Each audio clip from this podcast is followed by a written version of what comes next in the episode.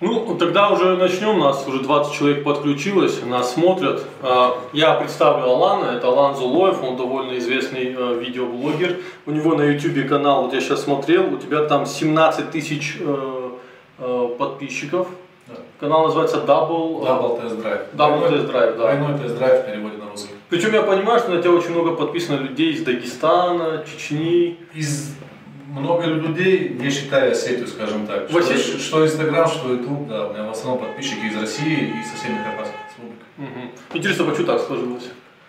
Э, Не могу сказать, не знаю. Э, Допустим, если брать YouTube, там никакого таргетинга, в принципе, насколько я знаю, нету, там какую-то платную рекламу нельзя делать. Я просто вот снимал видеообзоры. Почему Double Test Drive? То есть мы всегда стараемся сравнить два автомобиля в обзоре. Либо старое поколение новое, либо одноклассники, ну там отличающиеся. Как-то вот, и в основном там, у меня в Ютубе, в основном э, с центральной России аудитория сидит, это 100%. Слушай, вот я твой YouTube смотрел, ну я вообще в автомобилях ничего не понимаю, но я твой YouTube смотрел из-за того, что ну, вы поехали там через дорогу, там у вас красивые виды, вы, как вы забираете автомобили, вот, вот, ну, вот сам процесс, как растамаживать, это все интересно.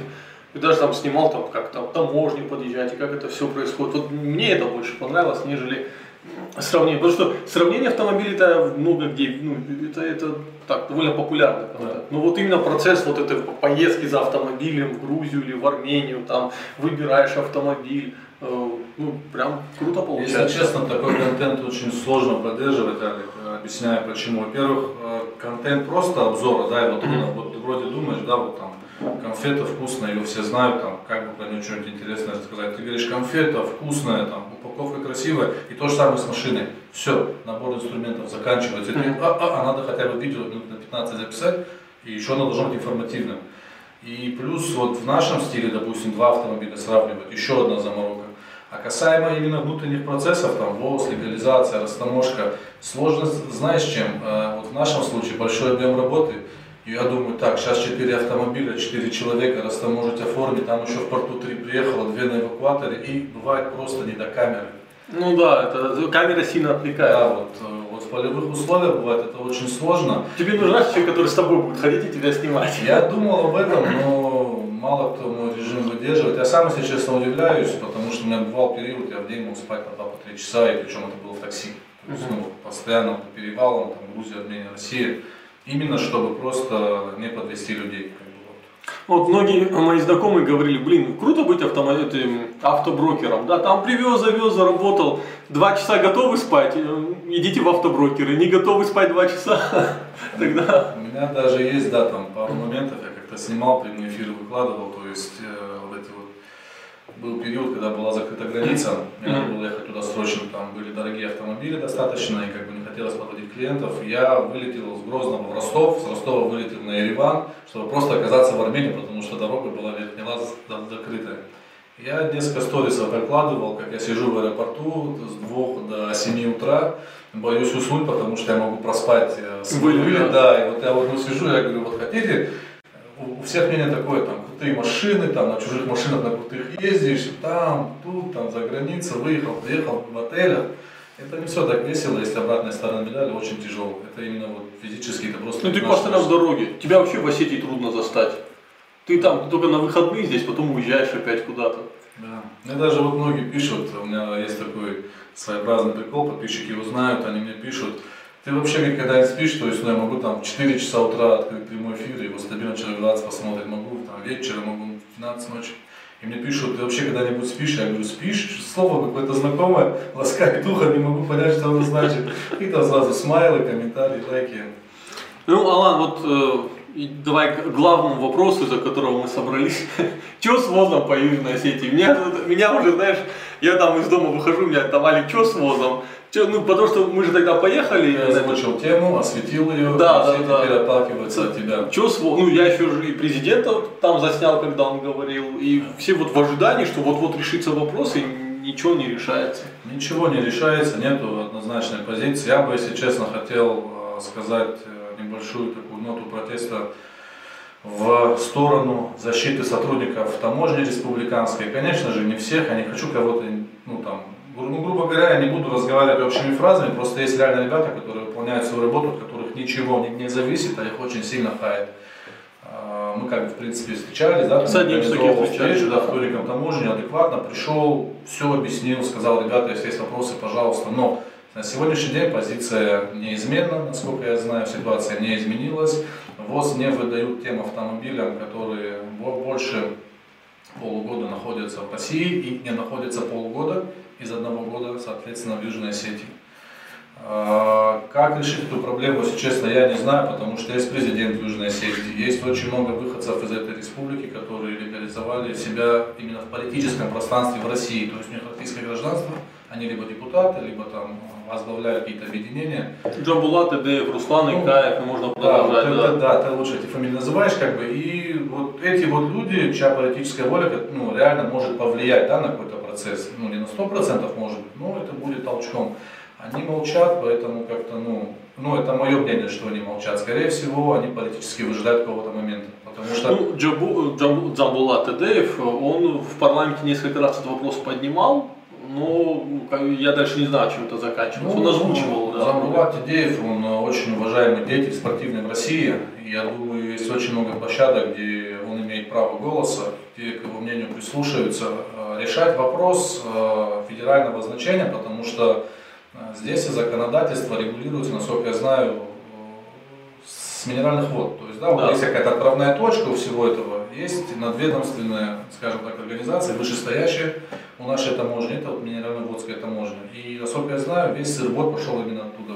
Они прислали какое-то письмо. Они прислали письмо, где было вот расписано, как бы вот это вот все, то, что не выдавать ГОС в случае временного там какого-то определенного отрезка. Но знаешь, в чем проблема? Когда э, журналисты обращались в таможню, да, они все не ссылались на это письмо. Как будто бы Его этого нет, письма нет. его нет. То есть внутри для них есть, а внешне нет, никакого письма нету. Абсолютно верно. Я еще, кстати, ехал, думал, мы будем затрагивать эту тему или нет в эфире, потому что у многих может сложиться впечатление, что вот в России все плохо, вот в России там номенклатурная эта система палочная старая, вот там внегласное распоряжение. Нет, ребят, к сожалению, вот этот вот сложный вопрос таможни границы, он везде такой. То есть, ну, вот у меня вот лично вот богатый опыт э, пересечения границ там с определенными государствами, это Грузия, Армения, да, то есть я второй паспорт меняю, у меня просто он заполнился от штампов. А, Есть все то же самое. То есть ты им говоришь, ребята, вот закон, они говорят, начальник смены сказал, все, а ты находишься в 12 часов ночи, э, там, на таможенном посту, тебе надо либо проехать, либо возвращаться 200 километров обратно, они тебе говорят, либо жди утра, там, звони там куда хочешь, там, жалуйся, обращайся, либо вот делай то, что мы тебе говорим. Поэтому, как бы, ну, Дело то, что мы тебе говорим, ты имеешь в виду, они вымогают взятку? а, Нет, вот допустим, такие случаи бывают, конечно же, не могу сказать, что со мной было что-то подобное на территории Грузии, но вот просто объясню вот на одном простом примере. А, Возится автотранспортное средство на эвакуаторе в Грузию для дальнейшего ремонта и потом как бы своим ходом обратно. Его не пропускают, потому что в автомобиле не было мотора. Он, человек снял мотор у себя дома, да, Мгм. образно в Осетии, и повез машину без мотора в Грузию, чтобы там поставить мотор и покрасить ее. А, Таким способом завести автомобиль нельзя, он должен быть с агрегатами, с номерными. Ну, в. Грузию такой вот закон. Таможенники этого эвакуаторщика, соответственно, не пропускают. Хозяин автомобиля, он вне зоны действия не может дозвониться. Вот стоит человек, э, как бы, да, вот и не знает, что делать. И таможенники принципиально сказали, что не пропустят по закону, как бы свою точку зрения обосновали. И он сказал, что, ребят, да мне, говорит, ее просто надо вот там, до Казбеги довести, там, да, буквально 40 километров. Там, говорит, ее заберет эвакуаторщик, повезет в Тбилиси. Ему таможенник какой эвакуаторщик? И он говорит, вот, ну, называет имя. Этого эвакуаторщика знают, потому что он обслуживает ну, этот вот район. И таможенник ему звонит, он его знал. Таможенник тоже был выходец, скорее всего, с Казбеги. Он ему звонит и говорит, послушай, здесь вот приехал парень, привез такую машину. Говорит, что ты ее должен был забрать и отвезти в Тбилиси. Он подтверждает, да, это так. Он говорит, проезжай. То есть он понимает, что тот там тоже заработает, как бы, ну, и он ему Слушай, проезжай. Не, не только осетины страдают хионизмом, да? Да, да. Вот это вот прямой вот такой вот э, эффект. Я заезжаю э, в Армению, мы возим э, вновь возимые автомобили, то есть первое пересечение из Грузии в Армению, в автомобиль набор колес. Человек там, ну, заказал себе за границей колеса, мы положили машину, ну, они приехали.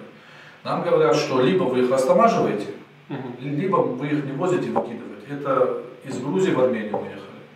Я говорю, ребята, вы что издеваетесь? Пишите, будьте любезны, декларацию, это человек гражданин России. Если э, вы утверждаете, что надо либо растамаживать, либо выкидывать, нет. Давайте сделаем декларацию, мы временно везем товар на территорию Армении, и он выйдет там через день, через два, когда его установят. Они принципиально опять говорят нет, подходит э, парень армянин, Мгм. на своем языке что-то им говорит, это мои друзья, так и так, они говорят, проезжайте. То есть эта практика, она не только российская, это вот, на мой взгляд, на полностью на постсоветском пространстве есть это беда. Есть такое дело. Не, ну я тоже не думаю, что там, знаешь как, что в России какая-то коррупция, она сильно отличается от коррупции в Армении, в Грузии. Э, Ну, в Грузии может Грузия отличаться. отличается, честно, Олег, вот если вот говорить э, как есть, отличается. В Грузии все-таки коррупции меньше. Ну, Я не сталкивался? сталкивался вообще. Да? Я сталкиваюсь э, с видами, с проявлениями коррупции на уровне, э, как их называть, я даже я не знаю. То есть это люди, которые около ведомственные.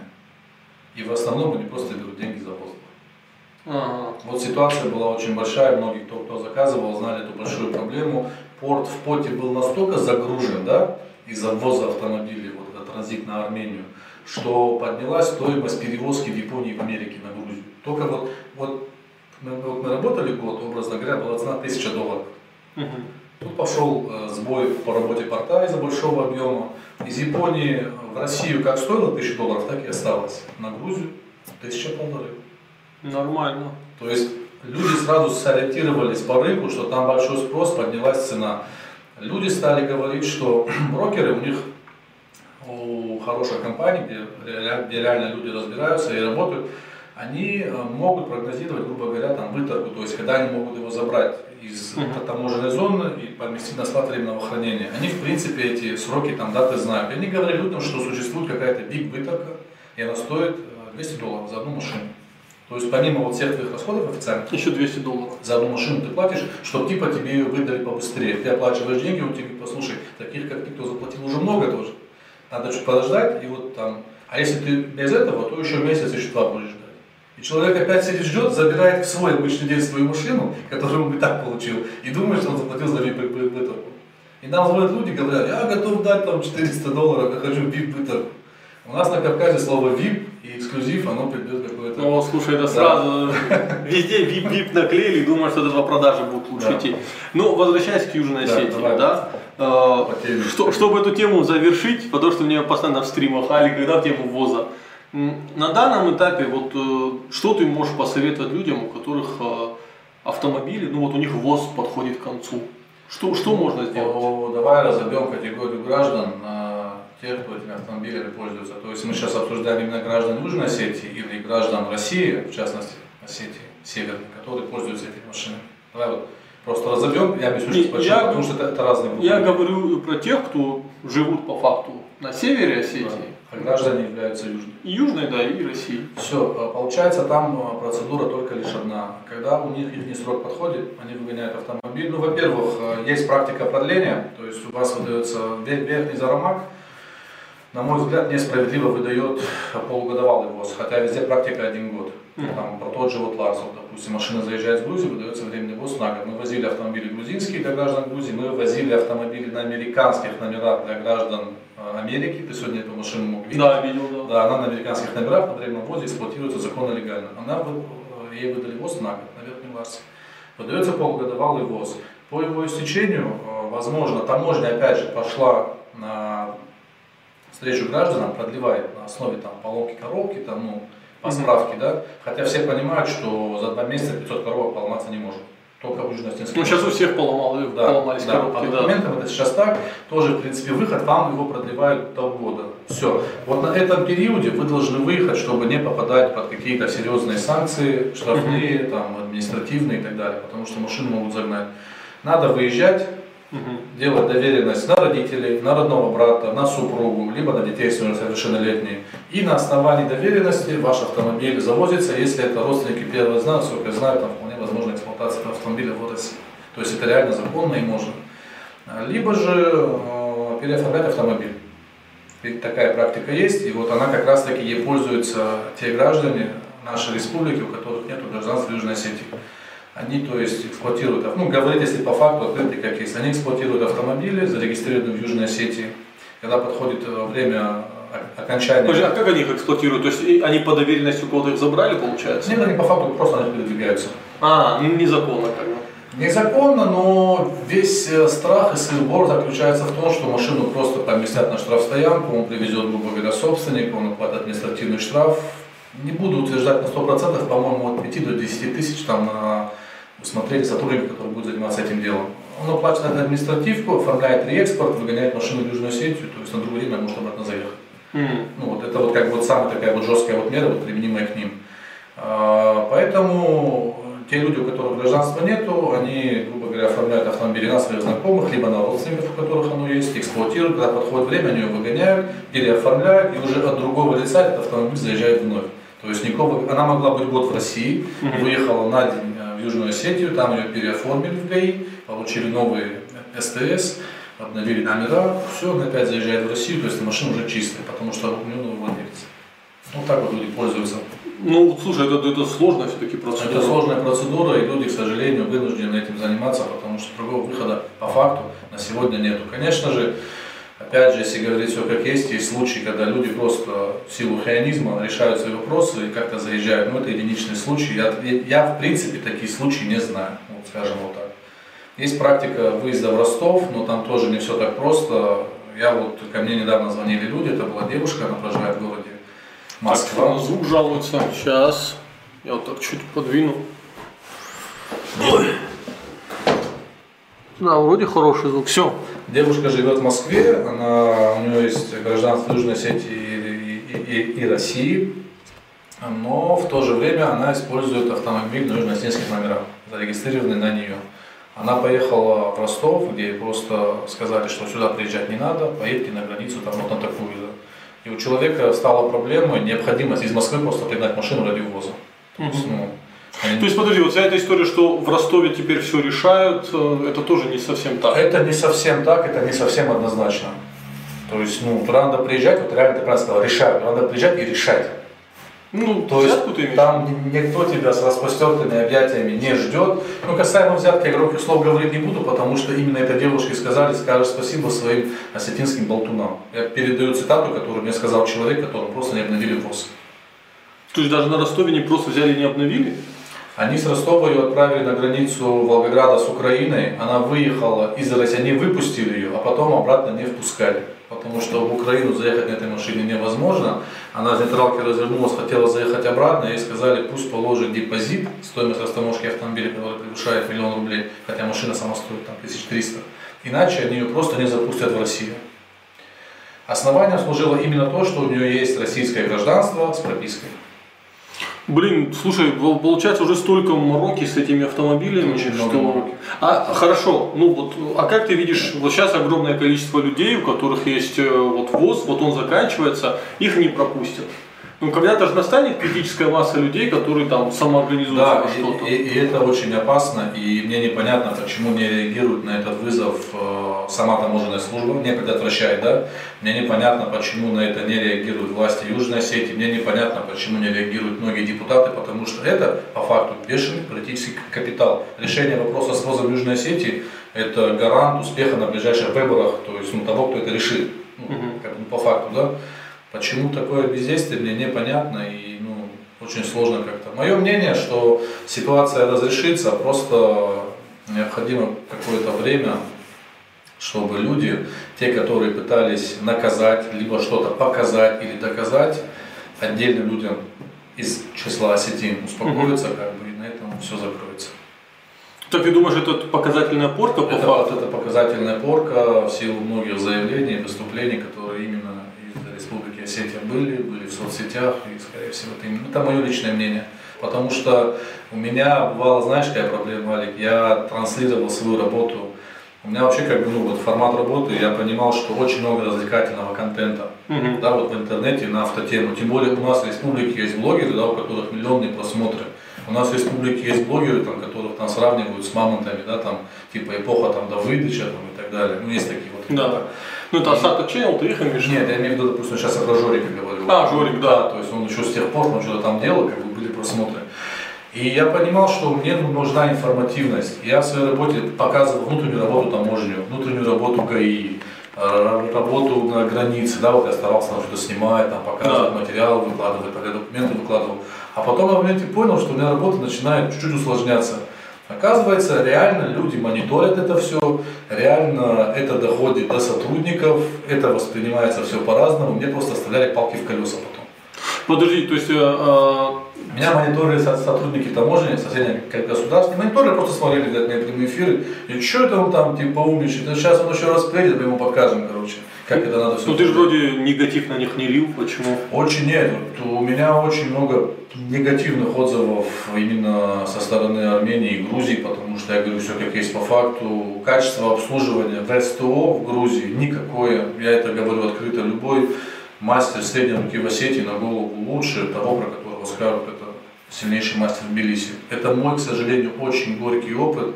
Мы завезли большое количество автомобилей, и очень многие приходили либо с повреждениями, либо с незначительными дефектами с долгого простоя, необходимо было какое-то обслуживание элементарное.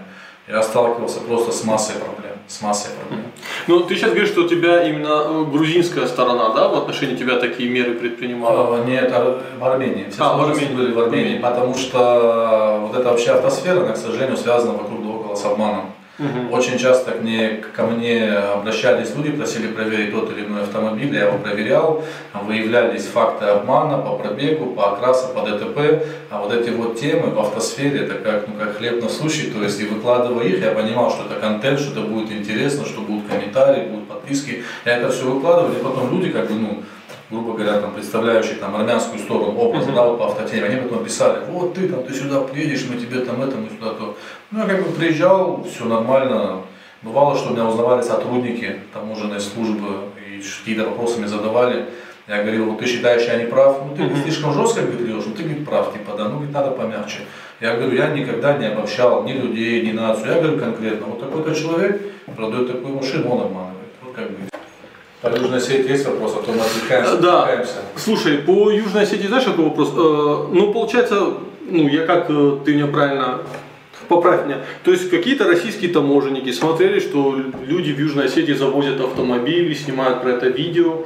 Э, нет, нет, нет, а как, как, как? Скорее всего, на мой взгляд, там сыграла роль именно выступление а, политических деятелей. Ты имеешь в виду выступление Замбулата Тедеева? Замбулата Тедеева, да, который высказывался по поводу того, что необходимо вообще снять, почему разделение на основе этого ввоза, там, это границы и так далее. И просто люди, ну это, на мой взгляд, просто люди неправильно, имея какую-то власть, да, там, решили сказать, типа, а, вы так хотите, да, вот держите. Это опыт того обывательское мнение, несмотря на то, что у меня богатый опыт ввоза автомобилей и в Южную Осетию в том числе, но, как бы, не знаю, Подожди, а почему, ну, то есть, а что их так задело? То есть, получается, Дзамбулат Эдеев, когда сказал, что надо отменить ВОЗ, он, получается, покусился на бизнес или на что? Да нет, Алик, там не обязательно покушаться на бизнес. Просто есть люди, власть имущие, которым не нравится, что там на низах кому-то что-то не нравится, скажем так. Замбулат Идеев, он выступает как волеизъявление народа, либо какой-то его части, да, он представляет какую-то группу людей определенную, которые за него голосуют, которые его поддерживают, и как-то Возможно, они, ну, не понравилось им это выступление, скажем так. Мы же ведь мы, э, про, проблемы как бы, людей в чем? Мы не знаем, о чем договариваются за дверями больших кабинетов. Мы не знаем всю подковерную политику, мы судим все поверхностно. Возможно, были какие-то попытки э, сменить вот этот вот ракурс, то есть, ну, понятно, что никто не будет убирать таможенный пункт, но как-то вот э, облегчить пребывания автомобилей, либо их ввоз, либо, возможно, там легализация, не знаю. И как бы вот пошла просто очень жесткая реакция. Ну, это вот мое мнение сугубо личное. Ну и нам сейчас надо дождаться, то есть э, две истории. Или мы дожидаемся, когда те люди вдруг успокоятся, они вдруг решат, что мы достаточно наказали осетин да. за их... Э, или же есть второй вариант. Второй вариант, он есть, э, мы его с тобой в принципе обсуждали, я его обсуждал со многими автолюбителями, которые ко мне подходят на улице, спрашивают, знакомятся. Я им сказал, необходим юридический прецедент. То есть нам надо э, создать вот этот вот прецедент, нам нужен человек, которому откажут в ВОЗе, угу. у которого в принципе есть все на данный момент легальные основания, чтобы ввести автомобиль, но ему отказывают да, на основе там, какого-то внутреннего внегласного распоряжения, про которое все знают, но никто его не видел в письменном виде с печатями и с подписями обращаться в суд, обращаться в прокуратуру. То есть ты думаешь, что если массовые иски пойдут, тогда ситуация может Я думаю, достаточно одного, который будет доведен до идеологического совершения. Ну, я знаю, что вроде там 5 или 6 исков уже было подано. Не в курсе. Я даже со своей страницы обращался, я говорил, если вот есть, я и тебе говорил, в принципе, мы как бы, ну, с Аликом это обсуждали, даже говорил, что готов на себя взять часть расходов по оплате услуг адвоката. Адвоката, да. Я, я слышал уже от многих, что они готовы взять на себя услуги по оплате адвоката и прямо как-то этот вопрос решить. Но ну, никто если, не... если можно, от Алика такая инициатива тоже исходила, она от меня исходила, от Алика исходила, то есть мы как бы заинтересованы в решении вопроса, но я, ко мне никто не обращался, не сказал, Алан, вот у меня есть паспорт, у меня есть законный автомобиль, я его приобрел легально, но меня не пропускают. Ко мне так никто не обратился. Ну, понимаешь, э, проблема в том, что у людей, у которых э, ВОЗ есть, да, они, э, они не хотят его терять. Вот, то есть, если тебе уже запретили ввоз, да, ему проще там как-то, ну, обходными Это путями решить. решить да. да, чем вот суд. Э, многие же простые люди, для них вот суд, слово суд говоришь, уже страх вызывает. Вызывает. С кем я говорит, буду судиться? С таможней, они меня больше никогда не пустят.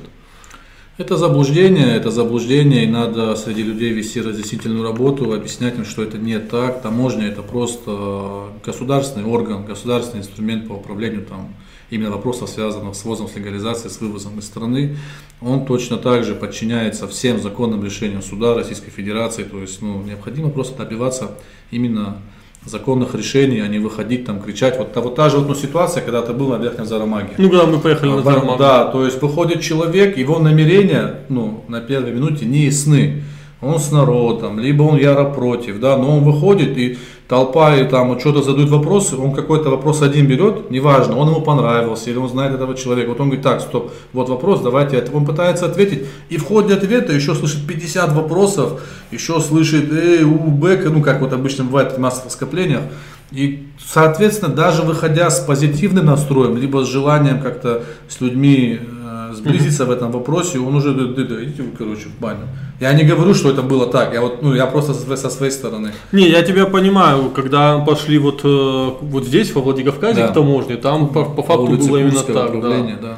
А, Причем а, глава таможенной службы, ну, у него нет опыта говорить с людьми явно, он сказал, вы здесь собрались все незаконно. Это вызвало еще более такую жесткую да. реакцию. Но ты сказал, что таможня это простой государственный орган. Ну, а исходя из твоих слов, не совсем я просто. скажу так, что таможня, на данный момент таможня это орган по наказыванию осетин, по факту получается да, так. Абсолютно верно. Вот тут прям пишут, а как на армянских катаются? То есть Армения не ЮОР, да, почему? Нет, Армения не ЮОР, Армения регламентирована именно всеми всеми правилами, кодексом э, вот этого Евразийского союза, единого экономического пространства.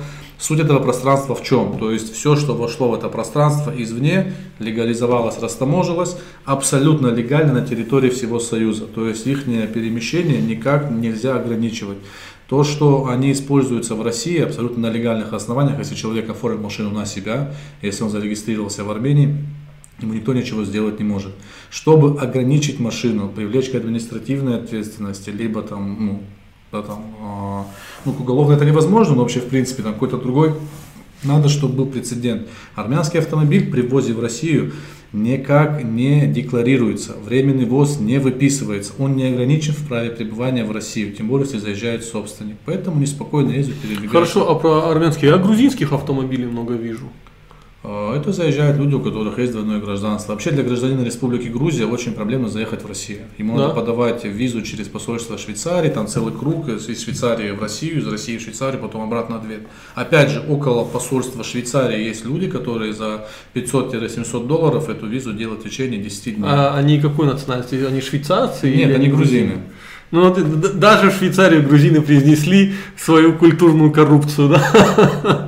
Касаемо коррупции, как бы, ну, в Грузии эти проявления, вообще вот все, что с этим связано, вокруг да около, это именно вот возрастное поколение. То есть молодое поколение, оно как бы об этом, если честно, даже не думает. Оно, они уже другие совершенно. Они вообще абсолютно другие, это печально. Это может быть хорошо, что они не думают о коррупции, но те идеалы и та пропаганда, которые там в принципе есть и приветствуются этим поколением, для меня это вообще полная печаль.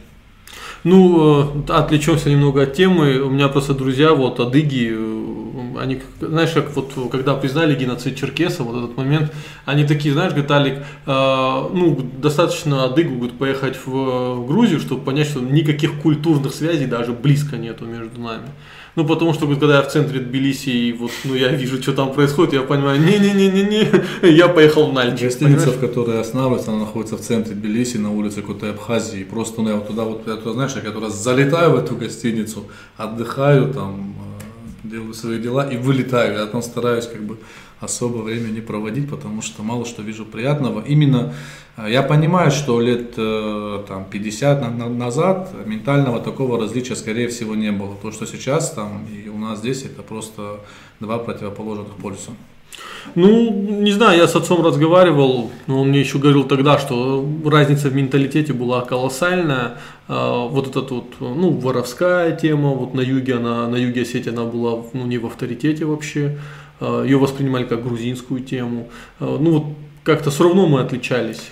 Ну, в целом я тебе могу сказать, что я говорю в частности про а, вопросы, связанные с ЛГБТ. Вот что а. меня вот просто вот отвращает, и я не, это не приемлю никак на Кавказе, на Закавказе. Это вопросы ЛГБТ, которые там просто пропагандируются жестко. Ну, я скажу так, в Грузии я приемлю.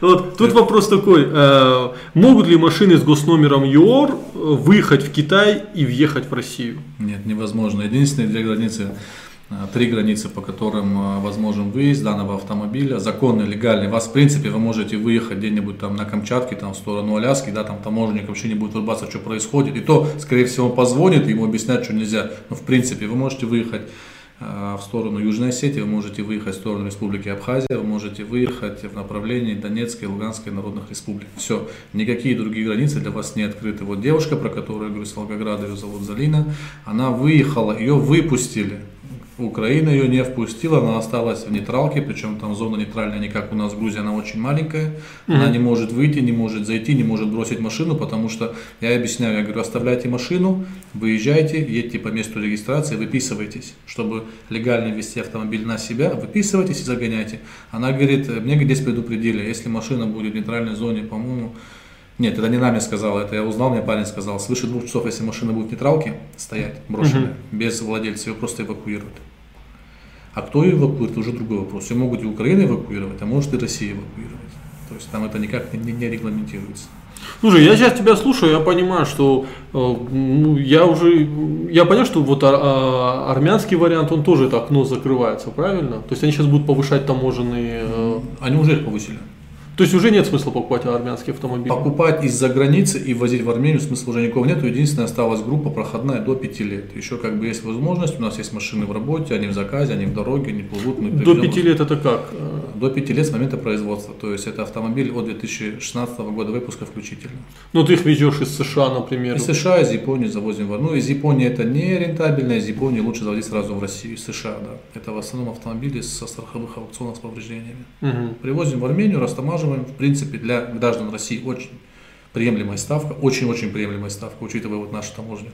И все, это уже легализованный полностью товар. И все, они будут, вот эти армянские автомобили, ты на них можешь ехать там 10 лет, там скататься спокойно, ну, никаких на проблем не будет. день, да, абсолютно верно. Более того, через 3 года этот товар будет полностью легализован и, возможно, даже получение ПТС и госномеров образца России. Просто я часто слышу такие слухи, что, слушай, с армянскими автомобилями тоже какую-то фигню сделают, и потом будут проблемы ездить. Ну вот опять же, это очень часто слышу, у меня даже бывали там пару раз там нервные припадки, то есть я там я разрываюсь там Грузия, Армения, Россия, Грузия, Армения, Россия, перелеты, и мне может позвонить человек, обсуждать со мной сделку там в районе там образно миллиона рублей, и потом сказать, а я вот слышал, и вот в этот момент меня просто накрывает. Я говорю, а что ты слышал? Ну вот, ну от кого ты, вот можете конкретно сказать, кто это? Это твой друг, твой коллега. Ну там просто говорят. И вот, э, к сожалению, сарафанное радио, оно очень сильно вот влияет на мнение и умы людей. По факту никакого законного юридического ограничения на данный момент нету и не предвещается, потому что есть очень богатый э, опыт, есть прецедент с Республикой Казахстан и с Республикой Белоруссия. Угу. Многие люди пишут, вот было много белорусских машин, куда они все делись. Типа их там что-то с ними сделали. Такого в практике не было. Эти все машины просто легализовались, получили э, номера российского образца, российский ПТС. Вот и все. Без доп. всяких там расходов. На тот период там просто по заявлению вам выдавали ПТС, ты идешь, оплачиваешь обычную пошлину. У меня, у моего родственника, у дяди до сих пор с 2008 года его автомобиль, он его эксплуатирует на белорусских номерах, но он законный как бы. Все, никаких проблем, езди человек. Ну, вот видите, ты, ты уже успокоил. Я просто тоже, я тоже думаю покупать автомобиль, нет, и смотришь на эти цены как-то, это вот вообще не улыбается. Когда, когда соберешься, Ну, ну, я знаю, к кому обратиться уже по-любому. скажи. Вот, а, а вот тут уже пишут, Белоруссию прижали, Армению прижмут. Тамиркан, ты ошибаешься, Белоруссию не прижали. Более того, затронул такую очень тоже тему. Вот мне писали, Белоруссию прижали, Ингушскую растаможку прижали. Я людям объясняю, говорю, ребят, Ингушетия это субъект Российской Федерации. У Да. Ингушетии нету отдельной растаможки. Просто был период, когда они просто штамповали на вылет э, вот эти вот там левые ПТС, незаконные, нелегальные, да, то есть обманывали государство. Потом прошло время, это все стали выявлять. И люди думали, что типа машина растаможенная в Республике Ингушетия, она как бы незаконная. В Республике Ингушетия нет таможенного акцизного поста, который имеет право выдавать ПТС российского образца. Такие посты есть в Республике Дагестан, такие посты есть в Республике Осетия и ближайшие к нам минеральные, минеральные воды. То есть мы даже в этом плане очень уникальны, потому что мы единственный, в принципе, э, ближайший, скажем так, выезд из Центральной России на Закавказье. Еще есть э, круг через Дагестан, очень неудобный, в принципе, поэтому все ездят именно через нас. И у нас здесь очень богатый опыт у наших таможенников, у людей, связанных с автобизнесом, очень богатый именно опыт по ввозу легализации, именно потому, что мы вот так вот расположены. И у нас здесь есть свой акцизный пост. Ну, надо сказать спасибо Дударовым за Дарьяльский проход, да. По сути, да, Дударову много за что можно сказать. Спасибо. Спасибо, они очень большой след оставили, да. Слушай, а вот переходя уже к теме автомобильного рынка Осетии, ну, мы вот расположены в таком интересном месте, да, тут идет трафик большой. Это как-то сказывается, что, например, ну, многие говорят, что приезжая в Осетию, у вас тут автомобили очень, ну, скажем так, явно не провинциальные. То есть э, где-то там в в Кургане там так много хороших автомобилей не увидишь. Да, это опять же можем вернуться к народным былинам, сказкам, анекдотам. Если бы, говорит, э, понты светились, в Осетии были бы белые ночи. То есть это именно вот э, наш менталитет. Э, Есть, к сожалению, такая проблема. Я не понимаю людей, которые не могут обеспечить стоимость, там, да, там, не стоимость, не могут обеспечить качественное обслуживание автомобиля Mercedes, и его все равно приобретают. Поездят там какое-то количество времени, короткое, и резко его продают, потому что понимают, что они, ну, Не тянут. они не тянут, да, потому что А кому продают? Такому же типулику? а, Да, по факту, да, такому же энтузиасту, который думает, опа, сейчас Мерс возьму, и дела пойдут в гору. Машину надо брать, э, реально вот, надо пе- пе- перенимать опыт жителей больших городов, в том числе и Москвы. В Москве я знаю очень много людей, которые имеют возможность купить машину, но они ее не покупают, потому что он мне говорит, ну послушай, говорит, автоналог, парковка, пробки. Я, говорит, спокойно двигаюсь по метро, все свои задачи, говорит, решаю. Есть необходимость острова, вызываю, говорит, такси. И он просто, человек посчитал по математике, ему неудобно и дорого содержать автомобиль в Москве. сейчас про меня рассказал, потому что я в Осетии считаю, здесь самое дешевое такси, здесь просто колоссальное количество таксистов, ставка одна из самых низких. А, Ну, просто перемещаться на такси гораздо дешевле, чем иметь автомобиль. Абсолютно верно. Ну, если ты попадешь в Армению, ты, ты, ты- ты будешь очень сильно приятно удивлен. Там расстояние а, через горный перевал а, свыше 200 километров стоит а, половиной тысячи рублей. Вот двух с половиной. Это дорого сейчас? или? Это дешево. Дешево. Это очень дешево. Ну там, ну там опять же, ведь там видишь, у них энергоносители очень дорогие. В, Грузии и в Армении там бензин стоит от 57 рублей за литр, 92 И они все ездят на, на метане.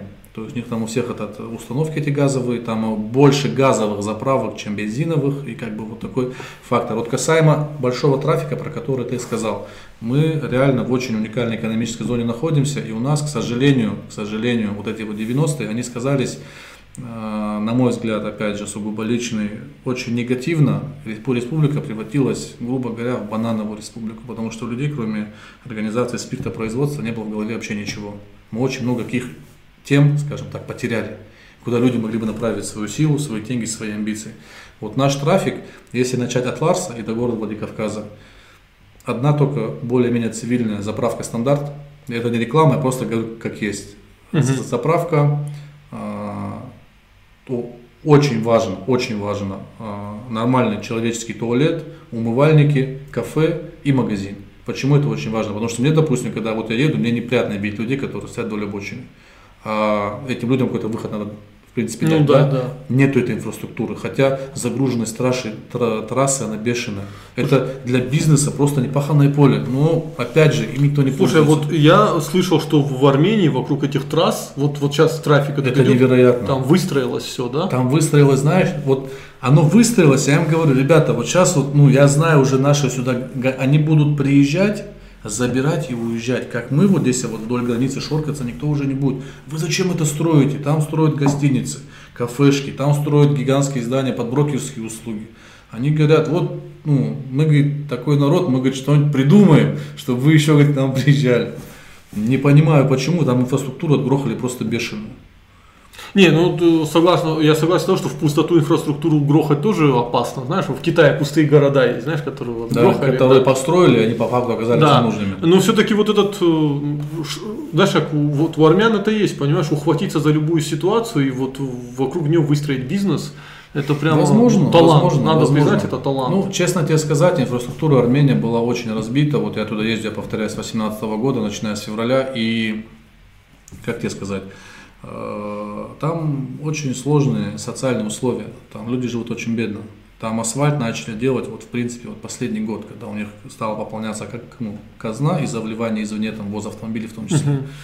Они стали делать дороги, стали делать инфраструктуру.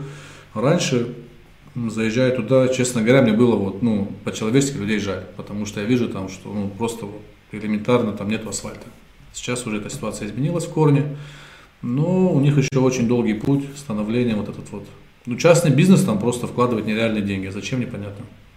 Ну, слушай, ну хоть, хоть бы наш частный бизнес вот так вкладывал деньги. Так я про это и говорю. У них направление только лишь одно. Граждане, которые заезжают за машиной, выезжают, то есть это покушать, максимум переночевать. У нас эти люди, это единственный транзит гигантского потока людей, туристического, а, торгового, потому что очень много загруженная, да, там вот фурами там эта трасса и так далее, и так далее. То есть, ну, ну не реализуется почему-то. Ну, потому что во всем виноваты Дударовы. Вот привыкли брать дань, грабить, понимаешь, а услуги предоставлять не научились, Честно понимаешь? сказать, нет. Я в этом направлении пытался какую-то информацию собрать, было интересно. Я, насколько знаю, это очень высокий а, административный барьер. Да, Очень большой. А с чем он связан, на твой взгляд? Ну, э, государству же выгодно, что если выстроится инфраструктура, люди будут Да, зарабатывать. э- э- э- это выгодно, но приходит момент, когда человек говорит, а я с этого что заработаю? И вот на этом этапе просто ты обрубаешься, потому что ты, ты приводишь доводы, как я вам развиваю инфраструктуру, я плачу налоги, я делаю рабочие места. Ну, элементарно, там я буду за территорией там прилегающей ухаживать, да, облагораживаю. Тебе человек говорит, это все хорошо, молодец, а Слушай, я думаю, что в Осетии на вот этой теме, а я что это с этого поимею, и я думаю, это говорится другим. В смысле, а я что с этого поимею? Вот, вот вот, вот, вот, м, Ну, на этом может быть, обрубается но- много но- историй. но человек бывает э, в рубашке и в костюме. Э, К сожалению, вот эти люди, которые одели рубашки, э, по подходам они остались далеко глубоко в 90-х, понимаешь? Возможно, Вот, возможно. Ну, в этом и парадокс. Э, И на самом деле, ну, надо же понимать, что эти люди, которые вот так обрубают инициативу молодых людей, которые хотят вести бизнес, это на самом деле, ну, враги Осетии, которые мешают. По сути, да, именно так. И ты правильно сделал фо- фо- фо- формулировку, Олег. Это э, то отсутствие возможности развиваться тем, кто этого хочет. Потому что и ты, и я прекрасно знаем процент оттока идейных людей. Дело не в том, что это молодежь уезжает или взрослые уезжают. Именно те люди, которые могут себя самореализовать, именно те люди, у которых светлая голова, есть какие-то идеи, они понимают, что здесь просто стена непрошибаемая, у них нет ресурсов, у них нету папа, мама богатых, их идея, их работа ну, не оценивается, на их взгляд, по-должному, они уезжают. Я очень знаю много примеров, которые люди, которые уехали, добились больших результатов и как бы ну находятся на хорошем счету в тех регионах, где они живут. И у них остается эта обида и не бывает особого желания возвращаться домой, в смысле э, возвращаться полностью.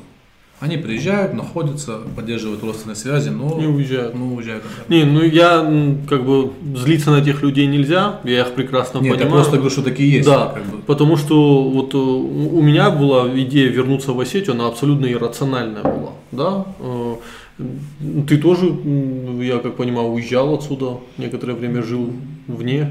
Я вообще родился, вырос э, в Хабаровске, я дальневосточник. Ничего себе. До 14 лет я жил там, а да, Ну, именно если на сегодняшний день все взвешивать, я в принципе рассматриваю трудовую миграцию, если честно тебе Да? сказать, да.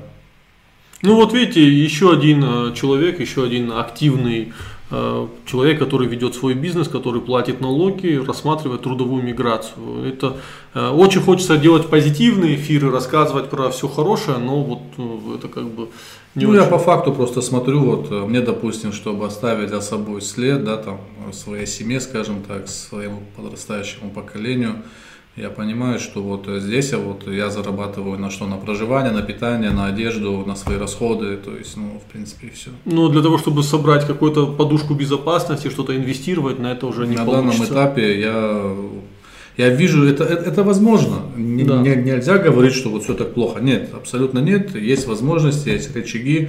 Но проблема в другом. Где-то этого можно добиться быстрее и еще оставить время на семью, Да. оставить время на свои какие-то потребности. Вот, допустим, если вот я работаю с людьми, работаю с Японией, работаю со Штатами, да, есть человек, который, с которым мы ведем работу по Эмиратам.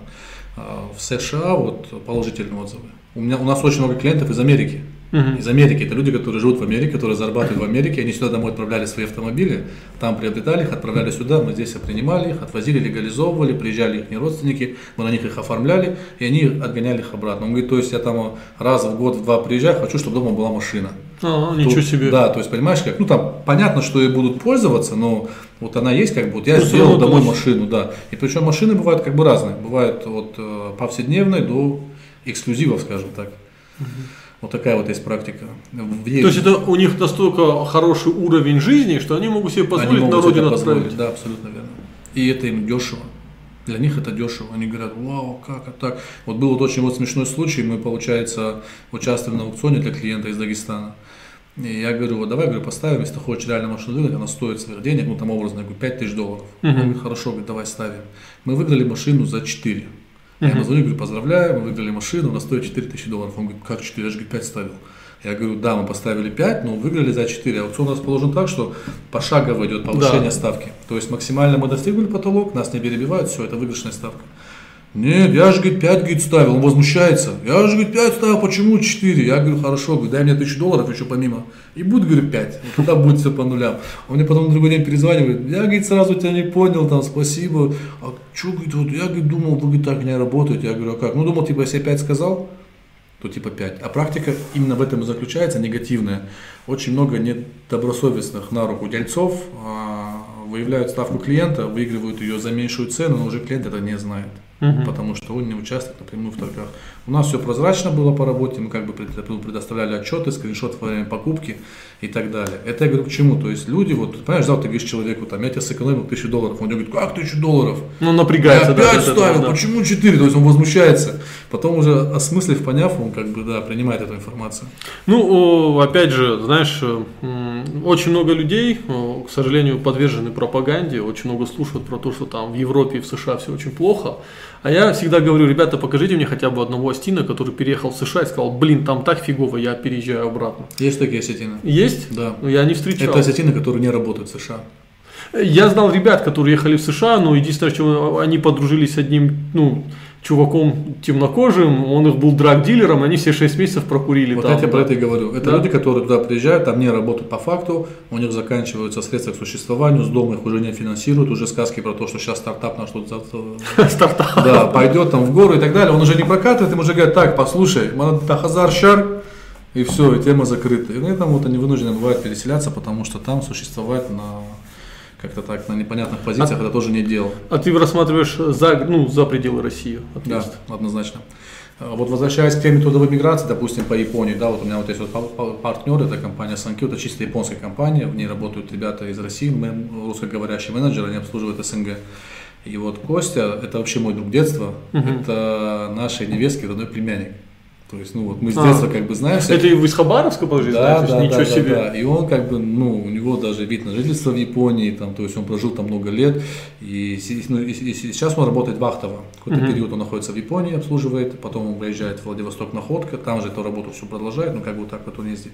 И он сказал, что все хорошо, да, красивая инфраструктура, а, там вот эти вот передовые вот те шаги именно Японии, индустриальные, вот, которые она сделала, да, там за 20 век, ну просто вот ты туда приезжаешь, ты там челюсть отвисает, особенно там по- после Ну, России. все миры, вау-эффект Да. Японии работает. Да, и как бы ноги, когда ты начинаешь жить, их налоги платить, их законы соблюдать, уже говорит, становится в силу менталитета российского чуть Тяжело. тяжеловато, да. Поэтому я говорит, вернулся говорит, домой и говорит, сейчас работаю говорит, вахтово. Хотя у него был вид на жительство, мог остаться именно там непосредственно. Ну, кто, пере- кто жил в Японии, они, во-первых, говорят, очень культурный барьер, который, ну, не преодолеть за 5-10 лет. Очень Я знаю ребят, которые учились в школе там, жили, и они, ну, во-первых, их немного травили, потому что они, ну, друг- другой расы. да. Приезжие. Да, и вот они говорят, все равно никогда ты не станешь, если даже говорит, у тебя мама не японка, ты своим, ну, японцы националисты, как бы за это им мой большой респект.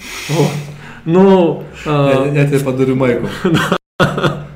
ну, понимаешь, Но шовинизм. да. А, Кстати, я не шовинист. Я знаю, Да, поэтому такую майку да. подарю. Вот, и люди уезжают. Но в США, например, проще. Многие, я знаю, что довольно комфортно. Если в Нью-Джерси, где очень много кавказцев, особенно адыгов, дагестанцев, вот, и многие туда переезжают, они говорят, блин, будто бы вот из дома не уезжал, только по работе лучше. Но пахать приходится гораздо больше, но, говорит, знаешь, ты, говорит, пашешь 9 часов, но ты реально видишь экономический эффект И от того, тебе что ты платят за пашешь. твои 9 часов адекватно. Да. Для меня было шоком, когда мне позвонил э, житель, э, он э, выходит с Кавказа, он мне звонит и говорит, у меня говорит, проблема, говорит, купил говорит, машину, говорит, не могу говорит, отправить. Я говорю, так, говорю, ребят, мы на половине говорю, пути мы не вклиниваемся, то есть либо я веду всю сделку от и до, потому что если я вклиниваюсь на половине, всегда бывает сложность, там что-то не доделали, с бумагами не то, я изначально ситуацию не знаю, потом у меня уходит много времени, которое я могу потратить на другое и заработать больше. Он мне говорит, а ты говорит, не понял, я говорит, в Японии говорит, нахожусь, говорит. я говорю, что ты там забыл, я говорит, 8 лет уже живу.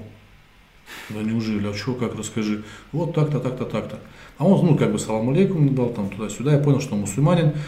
И я говорю, а ты, говорю, там вообще как, ну, как бы, там, как ты существуешь, там, как там свою религию практикуешь. И он говорит, а у нас, говорит, тут свой, говорит, микрорайон, говорит, у нас, говорит, мечети, говорит, халяль, говорит, бойни там. Потому что я в интернете много вижу фейковой информации о том, что в Японии, там, чуть ли не, если узнают, что ты мусульманин, в аэропорту тебя разворачивают. Ну, как бы, Ну, типа негативное отношение к мусульманам, да. Такого как бы, я говорю, откуда вы там вообще взялись, ну в таком объеме, что там у вас микрорайон, там Да. есть инфраструктура, там религиозная, мечети, там. Он говорит, тут говорит, э, автобизнес вообще сформирован так, что больше половины, там вообще там гигантская доля это пакистанцы. Вообще пакистанцы в автобизнесе очень много где сидят, именно в Японии. И как бы, ну, в итоге это оказался такой очень темный, э, темная лошадка, скажем так. Люди хотели, чтобы я вывез э, украденные в Японии машины и легализовал их в Армении. Как в итоге выяснилось, потому что когда я им сказал, что у меня есть действующий партнер в Японии, то есть не Да. просто я на словах там через грузинов что-то заказываю, да, как делают все, а люди есть в Японии, подъедьте-ка в офис, вас там встретит Костя, э, хозяин компании Японец Амура, предоставьте все документы, пожалуйста, на отправки в месяц минимум по 10 контейнеров, в один из контейнеров мы закинем ваши машины. Лю- лю- Люди просто растворились, я еще потом, я еще Косте звонил, говорю, скажи ребятам в Японии, пусть их найдут, там, куда они делись. И он смеется, говорит, забудь, говорит, потому что это, говорит, вот так, вот так, вот так. Я вспоминаю разговор, я думаю, ну, Рамазан в Германии живет, я думаю, Да, ты тоже да, его знаешь. Он говорит, знаешь, говорит, Алик, проблема в чем? В какой-то момент, говорит, я в Германии, ну, у меня, говорит, количество друзей кавказцев резко сократилось. Я говорю, почему? Потому что я, говорит, понял, что они не хотят учить немецкий язык, они не хотят выходить на работу, они хотят вот, ну, практиковать полубеспредельный, ну, вот образ жизни здесь, в Германии. Ну, это, говорит, это, говорит, самое тупое, что можно делать в Германии. Я, говорит, ну, не готов на это. Ты это говоришь к тому, что человек в Японии прожил 8 лет, Да, и через да, 8 да, лет да. существования в этой стране пытается ворованные машины там отправить в Россию, легализовать их через третью страну. Абсолютно Ну, верно. как говорится, ментальность ничем не Да, перебьешь. да. Тут, кстати, пишут, Алекс Салам, передай, пожалуйста, салам Алану от Асика. Асик, приветствую. Ты сразу понял, какой то Асик, да? Я знаю, кто такой Асик, потому что я помню анекдот из моего детства. Неужели ты не знаешь, что такое Асик? Есть такой анекдот, потом тебе расскажу. Я, я, если честно, не понял, что за Асик, но большой салам, всего хорошего. Спасибо за привет. Тут э, предложение, что тебя надо в, министр- в Министерство транспорта или должность министра транспорта дать. А, Кстати, вот что вот интересно, вот честно вам скажу, ребята, вот сегодня было вот мероприятие, да? Да. И э, Подожди, при какое мероприятие? на котором мы сегодня с тобой присутствовали. А, ну, для зрителей, для, ну, у меня тут видео есть чуть раньше, для Арнеллы Персаевой собрали там видеоблогеры, там певцы, Да. ну, публичные люди, был сходка такая, там люди собирали средства для Да, помощи этой да, девочке. да. Помощь этой девочки, мы автопробеги, мы поехали с манежа, мы проехали, получается как, мы через э, Ботырина, Ленина, через Дом правительства, ехали колонны, сигналили, газовали на, где мэрия, по мосту, поднялись, я просто пытаюсь хронологию вспомнить, поднялись э, на Даватора с Гадиевым, проехались по Даватора на ГАИ, мимо ГАИ, поехали на Аланию Мол, заехали показательно на парковку, все машины были обклеены э, с призывами помочь этой девочке, с реквизитами. Там люди просто были в шоке, потому что там залетают машины там все газуют, там что-то сигналят, не могут понять, что происходит. Мы медленно, ну опять же, мы аккуратно медленно проехали, mm-hmm. выехали на Алан, то есть по основным массовым точкам скопления проехали, чтобы привлечь именно вот, ну, ну, людей. Я к чему это говорю все? А, у нас нету, вот, допустим, в республике очень много любителей автомобилей, да, вот mm-hmm. ты вот сам говоришь, что там класс автомобилей в республике, он как бы, ну, есть нет инфраструктуры, где эти любители могут собираться там, по интересам, там, разбиваться. И у меня в голове, в принципе, создание есть э, такая идея, создать какую-то некоммерческую организацию и регулировать взаимоотношения с ГИБДД, э, с администрацией местной. Потому что администрация ГИБДД, ребята, я вам говорю просто как есть. Если у вас здравая идея, если у вас хороший посыл, вам нет никто не скажет. Мы обращаемся, вот наше прошлое мероприятие, да, Олег, ты помнишь, там мы обратились, нам сразу выделили экипаж, мы рассказали, что мы хотим, а люди пошли навстречу, помогли полностью на всех этажах, то есть, ну, все было адекватно и отлично. А если подходить там с целью какой-то там сугубо личной, с коммерческой, конечно, вы могут отказать, потому что, ну, а вот такие вот общеидейные вопросы, их, в принципе, все поддерживают. Ну, тут пишут, Алан, а не хотели бы вы создать официальное общественное движение автомобилисты Осетии? Ну, как вот, вот. Да, вот я об этом и говорю, потому что возникают у нас барьеры, я прихожу к людям, говорю, ребят, я вот хочу вот так, вот так, вот так. И одно дело сказать, понимаете, когда вы приходите к человеку и просите его дать административный ресурс, дать денег, либо дать какое-то свое там а, мнение, да, там на какую-то ситуацию, вы воспринимаете все равно, вы поймете, что люди, которые обладают ресурсами, к ним таких бывает заявок Просящих много. Очень да. много, да. И вы должны быть не просто с правильной идеей, вы должны быть э, решимы ее исполнить. Я всегда, когда прихожу, я говорю, так, ребят, смотрите, я отдаю автомобили, я отдаю ГСМ, я несу какую-то расходную часть там по подарочкам, еще что-то, что-то, что-то, но мне нужна помощь, а не тяну все. И вот в таком ключе уже люди как бы идут на диалог. Они видят, что ты тоже вкладываешь и тоже готовы присоединиться. Поэтому вот эти вот все вопросы, их надо решать, и вот организацию хочу знать из-за этого. Иногда приходишь и просишь, они говорят, да мы, мы, мы, мы рады помочь, но нам надо это все оформить, а вы обращаетесь как физлицо, мы оформить это не можем. Поэтому создайте какую-то организацию, либо ООО, либо в некоммерческую, и как бы уже обращайтесь официально в виде заявления, мы сразу будем одобрять, но без этого, как бы без этой бюрократии, к сожалению, невозможно. Бывает решить какие-то вопросы. Ну, учитывая количество автомобилистов в Осетии, эта общественная организация может стать одной из самых крупнейших. Э, вообще, как бы, честно, в голове проект объединения Кавказа на автотеме, потому что автомобили это наше. Да, вот, ну, я реально вот э, знаю, я ездил по республикам, у нас был Э, такой небольшой тур. Мы посещали республики Кавказа угу. на своем личном автомобиле. Я выехал, просто общался с подписчиком в Дагестане, в Чечне. Э, с Ингушетии заявок не было, я туда не приехал. В Карачаево-Черкесии заявок тоже не было, я туда не поехал. Была заявка из Ставропольского края, я приехал в Минводы, приехали три человека, мы пообщались плодотворно очень. Я был в Нальчике, приехало порядка 15 человек, нас ребята даже покормили там очень сильно. А, да, вей, вей. Нас в Дагестане встретили. А в Чечне мне подписчик подарил головной убор, кепку, до сих пор я ношу, там символика, э, там ястреб, по-моему, это да, клуб бойцовский, да. Все позитивно, все интересно, надо работать, надо работать. И надо собираться. Идейные люди, вы должны собираться. Вот вы видите, что вот, допустим, образно, вот Алик хорошо сидит в кадре, у него грамотная речь, он может подать информацию. Спасибо. У вас возможность красиво дрифтовать, там, или вы умеете хорошо снимать, пытайтесь, ищите мосты для соединения. Надо взаимодействовать. Ну, как бы я обращаюсь к молодежи. Это Алик это как пример. Алик превосходный оратор, я поэтому.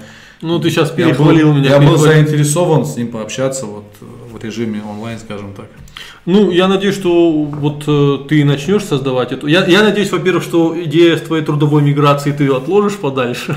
Я только за, потому что трудовая миграция, она меня отлучит от семьи, я это прекрасно понимаю, но я, вы, вы, вы поймите правильно, Алик, я не хочу, для, ты меня понимаешь, я это знаю, но для той аудитории, которая нас смотрит, чтобы все было субъективно. В Осетии можно зарабатывать деньги, это, это это реально, ребят, то есть, ну, вот э, сегодня, допустим, имея какое-то автотранспортное средство, я вас могу заявить, что два года, три года назад, ну не три года, но пять лет назад у меня его не было. Да, там, у меня была машина, там, и то не моя, там, а брата, там, ну, семерка. Мы взяли как первую машину ему, в итоге я остался, так получилось, что без машины, и ездил на его машине. Я себя не чувствовал ущербным.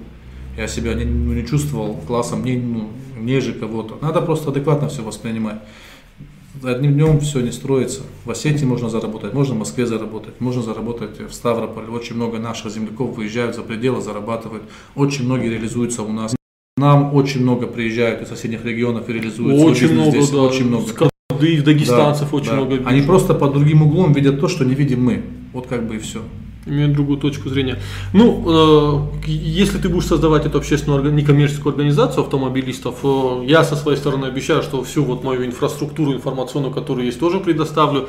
Я обязательно, дорогие зрители, вам ну, расскажу, покажу. Если кто-то захочет присоединиться к Алану, я ссылку вот в описании этого стрима поставлю сейчас на твой блог и в Инстаграме и в Ютубе, чтобы вы могли зайти, написать Алану и, может быть, совместно вы что-то сделаете.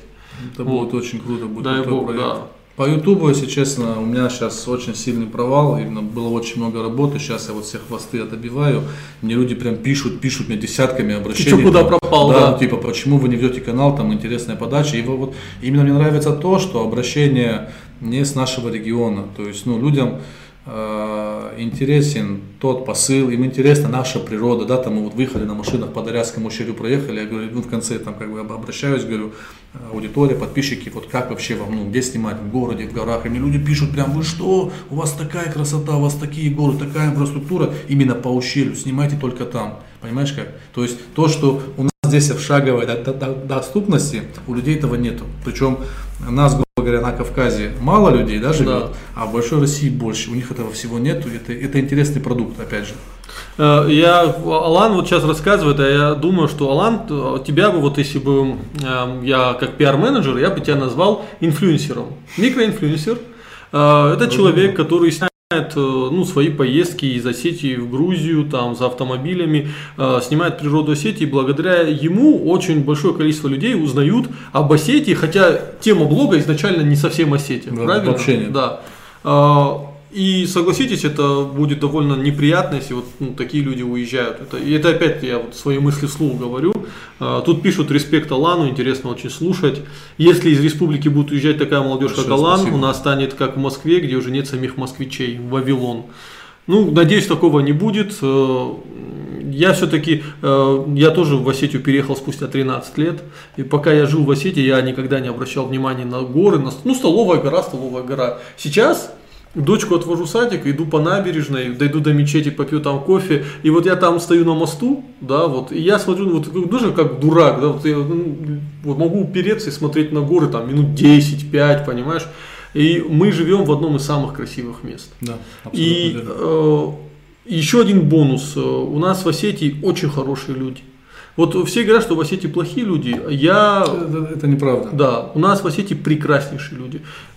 Это я как отец это понимаю, потому что когда со своей дочкой гуляю, да, вот дочка пробежала, там где-то на лужу наступила, ну, там, ну, в Москве, скорее всего, скажут, там, следите за своим ребенком, ну, еще тебе пару неприятных э, слов скажут в адрес или в адрес твоего ребенка, да, что нам, кавказцам, очень тяжело Да. слушать.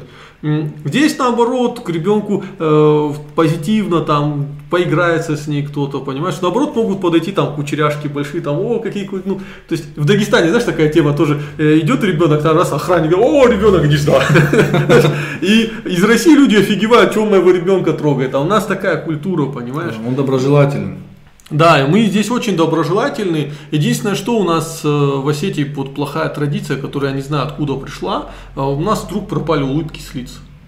Мне часто говорят, ну, ты что-то часто улыбаешься, как, ну, немного как дурак выглядишь, понимаешь?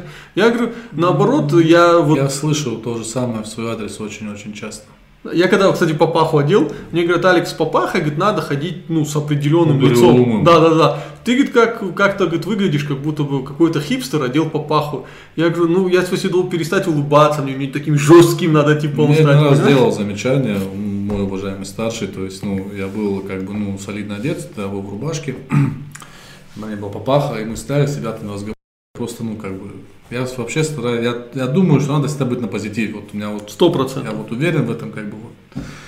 Это не всегда получается, но надо двигаться в позитивном направлении. И мне вот сказали, типа, ты что там, туда-сюда, там, папаху одел, стоишь там, улыбаешься, в 32 зубы. Я так, все, как бы, ну, мне воспитание не позволяет там это начинать обсуждать и Да. дискутировать. Я услышал, принял, как бы, ну, При этом я все равно вижу таких старших, я думаю, ну, а Адам Караев, ты знаешь его? Я его периодически встречаю, вот, знаешь, а человек... человек с улыбкой. Да, а человека, знаешь, за, за километр такой, знаешь, вот энергия прет, понимаешь, позитивный. Хотя э, я людей из его возраста знаю, многие, и они уже, знаешь, как вот жизнь к закату идет, ну, за 40, и- а он, в смысле, вот там энергии, энергии еще На позитиве. Да, хватит на, на, на 10 поколений вперед.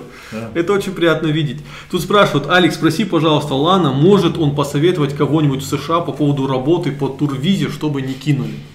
А, Нет, не могу. Я этим вопросом озадачивался сам лично. Я подавал два раза. Я тогда находился в городе Москва. Я подал на визу. Меня отправили за 10 секунд. То есть даже не стали меня слушать, что-то спрашивать. Я уже пришел, там, скорее всего, было по мне решение, меня отправили. Я стал этот вопрос изучать очень информативно. Я стал обращаться в организации, оказывают э, здесь, в России есть, в Америке парень, наш земляк, он занимается этим вопросом, но стопроцентной гарантии вам никто не даст. Если кому интересно, Алик, если оставит на меня ссылку в описании, э, напишите по поводу ту- турвизы. Есть парень, его зовут Сослан, это наш земляк, он осетин, он находится, живет в Нью-Йорке. Вот он занимается этими вопросами, но я, общаясь с ним и с его партнерами в России, просто понял, что никакой гарантии нету и стал дальше изучать вопрос. Мне стали предлагать э, вылет в Украину, потому что в Украине высокий процент э, выдачи этих виз. Стали предлагать в Казахстан. Я не хотел ехать на тот момент, это был 16 или 15 год, были какие-то в тот период осложнения, ехать в Украину просто из-за гражданства, да, из-за своего. Я думал вылететь в Казахстан, ну честно тебе говорю, да. И получилось так, что мы как-то здесь, э, Хаджи Мурат Гацалов, наш прославленный земляк, спортсмен, олимпийский чемпион, он э, приехал сюда с друзьями э, с Республики Казахстан, тогда он там свою деятельность вел. И этого человека был зам Федерации борьбы Республики Казахстан, по-моему, по молодежи. Его надо было отвезти в Чеченскую республику для встречи с Бовайсаром Сайтиевым, с представителями его организации, там у него спортивный клуб. Мы его повезли, познакомились, обменялись контактами, я за него вспомнил. Я ему звали, по-моему, Эркена, сейчас точно не вспомню. Я говорю, Эркен, так и так, я собираюсь выезжать, вот там билеты как бы ну, не дешевые, да, на тот период были с Москвы, плюс через Стамбул. Я не мог понять, в чем дело, почему через Стамбул. Я говорю, вот узнай мне, пожалуйста. Он отреагировал на мою просьбу, он сказал, что если ты не резидент Казахстана, то на тебя процент выдачи этих виз как бы не распространяется. То да. есть тебя будут рассматривать как гражданин России, который приехал почему-то в Казахстан. Хотя в Москве есть действующее посольство. Потом был вот этот вот кризис, когда закрыли все посольства. А, Мне а, человек, который занимался моим вопросом, сказал, что срочно вылетай в Грузию, там ну просто вот все, короче. Я 26 декабря вылетаю в Тбилиси с Москвы для получения визы. На тот период у меня была, де- ну, на меня оформлена была действующая фирма, я там был гендиректором, на счету компании были реально, я пришел в Сбербанк перед вылетом, попросил справку о наличии денежных средств на счету, мне дали распечатку за полгода, то есть активность, да, там за два квартала. У меня такая кипа документов, у меня свидетельство рождения детей, то есть у меня в принципе было все то, что говорит, что я хочу, я не хочу навсегда уезжать там в Америку, Да. у меня есть дома дети, у меня есть бизнес. Я пришел, подал документы в Тбилиси, она на меня смотрит, говорит, а куда вы летите? Я говорю, в Нью-Йорк, а зачем? Ну, как бы Новый год это хорошая причина, тем более 26 декабря в Да. Тбилиси. Я говорю, вот на Новый год пригласили друзья, спасибо вам отказано. У меня такой ступор, я говорю, подождите, у меня там эта папка, я пытаюсь вытащить, я сказал, не, не, до свидания. И вот как бы, ну, вот моя история вот с визой в Америку, то есть два раза, то есть, ну, вот просто вот нет. Нету никаких стопроцентных вариантов, надо просто подавать, пробовать. В Тут пишут, э, Алан, у меня виза, а наш земляк из Нью-Йорка может с работой помочь? А, у тебя есть виза, тебе надо... Напиши, пожалуйста, в личку. Мне надо как бы вообще, ну, я даже не понимаю, кто ты. Это мальчик, девочка, возраст, какие у тебя есть навыки. Асик, это Асик, который тебе салам передавал. Асик, который передавал салам. Ну, напиши Асик в личку, да, там, Да. на рабочую группу или в YouTube, не знаю, я постараюсь помочь. Есть ребята, очень много контактов, очень много выходцев с Кавказа работают именно в сфере тракового бизнеса, работают водителем. Работа нелегкая, но хорошо оплачиваемая, да, то есть там Я сейчас, ты сказал про Казахстан, я почему-то вспомнил, вот сколько раз пересекался с э, ребятами из Казахстана, с казахами, вот э, сугубо позитивный опыт э, взаимодействия с этими людьми. Почему? молодежь, да, молодежь, да. Ну, мало, ну, нашего возраста, да, да. Они прямо так тепло кавказцев встречают. Я Надеюсь, не мы еще молодежь, Алик. Ну, где-то как-то. Э, Просто сколько раз встречал, они почему-то так тепло, о, там с Кавказа, и вот Я был удивлен, если честно. Ну, у них э, очень большой опыт взаимодействия, потому что там были народы выселены в Казахстан во время... Ну, у них там не совсем позитивный опыт взаимодействия, к сожалению. Там и Ну, погромы были чеченские. Нет, это все понятно, да. но они все равно не сталкивались. Они сталкивались, для них это не что-то вот там извне, там, как бы, ну, нормально. Ну, опять же, это все сложно, видишь, каждый человек имеет, вот я, допустим, слава богу, у меня э, есть возможность, да, там, э, общаться с разными лю- людьми, ну, в силу своей деятельности. Мне звонят из Москвы, из Питера, мне звонят с Челябинска, с Екатеринбурга, мне звонят с Махачкалы, из Грозного, со всех там ближайших субъектов. Я понимаю, что каждый человек это индивидуальность, надо через себя его пропускать, ну, именно как клиенту подбирать ключи, потому что менеджер по продажам, я хочу продать свою услугу. Вот это вот чуть сложно, люди реально разные. И просто надо понимать, что мир он не однообразный. Он разный очень, и надо принимать какие-то правила игры, если ты находишься не в своей местности. Я же говорю, вот у наших вот земляков проблема в том, что они не могут там перестроиться. У нас очень много людей взрослого поколения, которые не перестроилось из 90-х, они живут еще там. Да. Они помнят, что вот он там, ему там а, двоюродный брат там подогнал цистерну спирта, он там отогнал его в Якутск, там его друг там армейский, они там продали, заработали деньги. Этот принцип действия уже не работает. Сегодня есть интернет, сегодня есть масса море гаджетов, которые позволяют в течение пяти минут узнать оперативную информацию любую. То есть вот я, я каким-то вопросом озадачился по автотоварам. Я в течение дня знал уже поставщика с Китая. Я уже знал, у кого этот товар есть здесь в наличии в России. То есть, понимаешь, ну, все возможно. Э, Более того, скажу, что у нас в республике до сих пор сажают кукурузу, потому что ее используют для спирта. Хотя э, едешь в соседнюю Кабардино-Балкарию и помидоры, И радуется глаз. И Радуется знаешь, я глаз. еще был в шоке. Вот едешь летом и видишь, что огромное количество людей работают в поле. Это не таджики, не узбеки, это кабардинцы. Это местное население. Да, Более работа. того, я знаю, что очень большие группы выезжают из Иравского района на, на работу именно в полях, э, на работу на земле на территории Кабардино-Балкарии. Это оплачиваемая работа, причем, ну, не могу сказать, что это там какая-то там вторичная. Нет, это хорошо оплачиваемая работа, тяжелая работа. Ну, это исконно, в принципе, наши. Осетины всегда работали на земле, они всегда выращивали. То есть, ну, если там взять там, да, там столетия назад, этих э, магнитов пятерочек не было. Ну да, То есть, понимаешь, как? ну знаешь, какой момент, э, вспоминаю... Ну, если в Европе, если в Европе или на Западе, да, или в той же, ну, в Японии нет, она там индустриально была не очень развита. Ну, вот Европа и Запад, да, сто лет назад, вот их вот передовые, там, скажем, страны, Мгм. там, Италия, Франция и так далее. Во всех столицах уже были эти Магазины, шопы, были да. магазины, то есть, да. Ну, я просто вспоминаю, вот в Южной Осетии еще до событий 2008 года, вот села, где жили грузины и села, где жили остины, без обид, я как остин говорю, но я не знаю почему, но в грузинских селах сливы росли огромные, в осетинских Ты сливы... думаешь, это еврейский заговор? Я не знаю, э, причина в чем, но я вот на разницу понять, что грузины лучше на земле работают. А, Наверное, опыта больше. У э, адыги они известны своими большими садами. Культура садоводства у адыгов была большая. Да. И они больше находились на равнине, они лучше работали с землей. Мы, к сожалению, были зажаты в горах, и у нас вот была вот эта набеговая история. На- Наши предки вот эти наслоения земли, когда они землю поднимали, чтобы вот маленькие огороды. До сих пор это можно видеть, когда выезжаешь в горы, там вот эти вот террасы. Да, террас, тер- вот э- это же, кстати, я недавно смотрел про, по-моему, про Филиппины или про Индонезию, где гов- говорили, что вот террасные эти э, эм, сады, Э, и ведущий сказал, ну, во- во-первых, э, террасные сады ведут свое начало с Кавказа. Мгм. У нас Да. тут, у нас тут э, там 10 э, там, веков назад, даже больше, 15 веков назад уже были террасные садоводства. Но, к сожалению, садоводством у нас не пошло. Ну, у нас условия в горах, скажем так, Ну да, тяжелые, легкие, тяжелые. да, поэтому. Ну вот, вот касаемо, допустим, вот Южной Осетии, опять же, к сожалению, вот меня, допустим, очень сильно, мне не нравится что?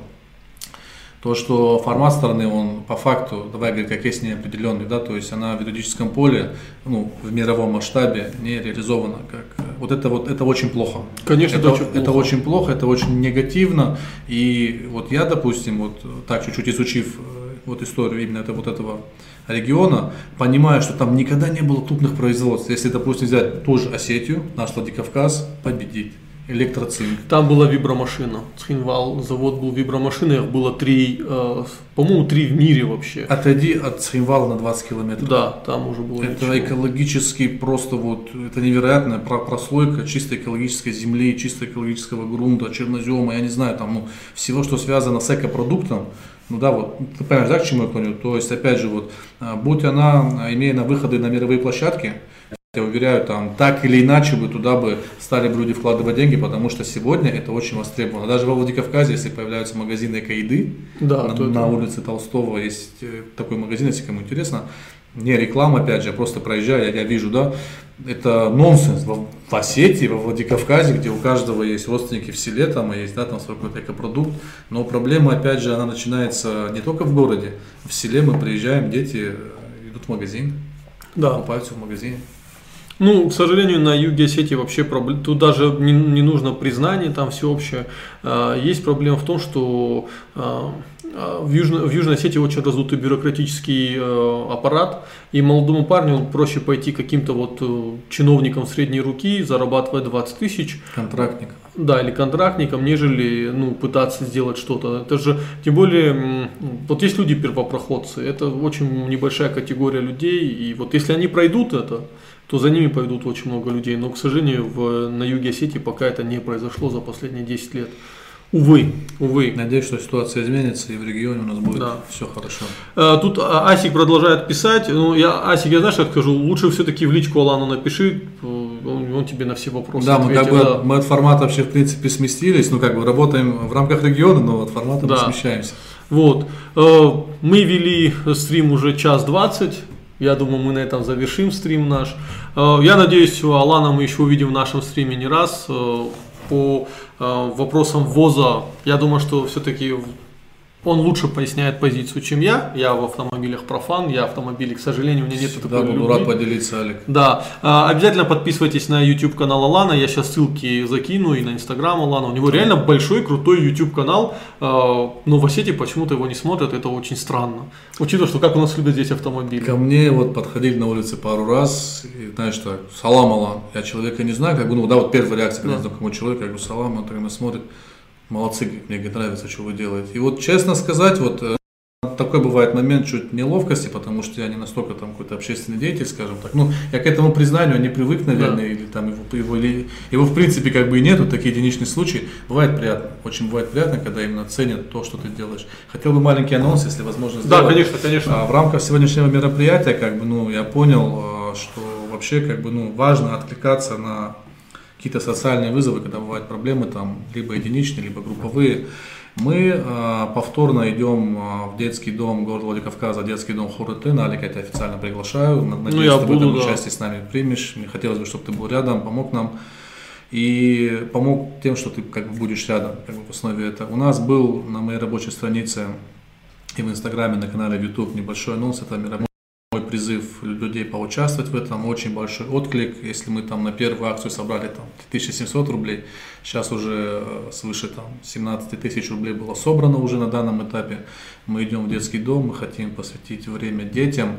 И э, я не призываю вас там вносить деньги или что-то еще там, нет.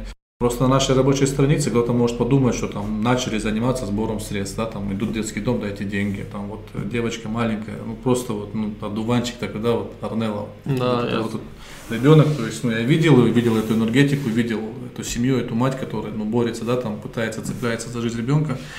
И э, вы поймите правильно, как вот, если обращаются, да, или мы можем что-то помочь, мы стараемся это делать. Я знаю, что и Алик, в принципе, такой же. Я обращаюсь именно к вам. Если у вас появляется возможность помочь кому-то, будь это единичная помощь конкретно или какая-то групповая, не упускать этот шанс. У вас завтра этой возможности просто может не быть. И когда мы пойдем, будет, конечно же, анонс этого мероприятия, потому что не потому, что мы пиарим себя, такими действиями, ну, мое мнение, да, мы э, как бы рекламируем именно то, что возможно что-то сделать, возможно что-то поменять. Добрые дела нуждаются в рекламе. Вот, э, к сожалению, есть такая ну, у нас история, что если ты делаешь доброе дело, то ну, не надо об этом рассказывать. Ну, Конечно, если ты рассказываешь так, что вот смотрите, я сделал... Нет, когда ты, наоборот, призываешь людей вместе с тобой пойти доброе дело сделать, э, наоборот, таких людей надо благодарить, потому что они позволяют... э, Знаешь, как мне один, я когда в Шри-Ланке был, мне один человек сказал а, такую вещь, э, спасибо тебе за то, что ты дал возможность дело. Ну вот, поблагодарил меня. Я вот хотя об бы. этом в принципе Да. говорю. То есть э, есть возможность. э, Я знаю, что многие люди ходят, но как сказать, ну, для меня действует одна заповедь возлюби ближнего своего, поэтому я всячески тебя поддержу. Э, Вы, если хотите, тоже присоединяйтесь к этому, или самостоятельно делайте, или присоединяйтесь, потому что мы живем в одной республике, нам, нас здесь не так много, нам надо друг за друга держаться и максимально помогать. Абсолютно Если верно. вокруг люди будут счастливы, вы тоже будете счастливы. Полностью этом завершим поддерживаю. стрим. Да. Вот. Всего хорошего, спасибо, что были с нами, спасибо за вопросы. Всего хорошего.